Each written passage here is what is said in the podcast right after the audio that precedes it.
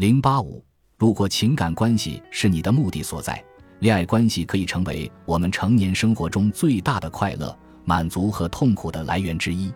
如果我们的情感关系足够健康，他们就可以提高我们的生活满意度和幸福感，甚至可以缓冲压力带来的影响。基科尔特·格拉瑟和威尔逊，二零一七。但如果我们的情感关系中出现问题，同样也会加剧抑郁、焦虑和药物滥用的症状。盖博和因佩特，二零一二。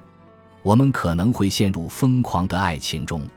杰西卡在大学生活中遇到的所有困难，有很大一部分来自她和男朋友的异地恋。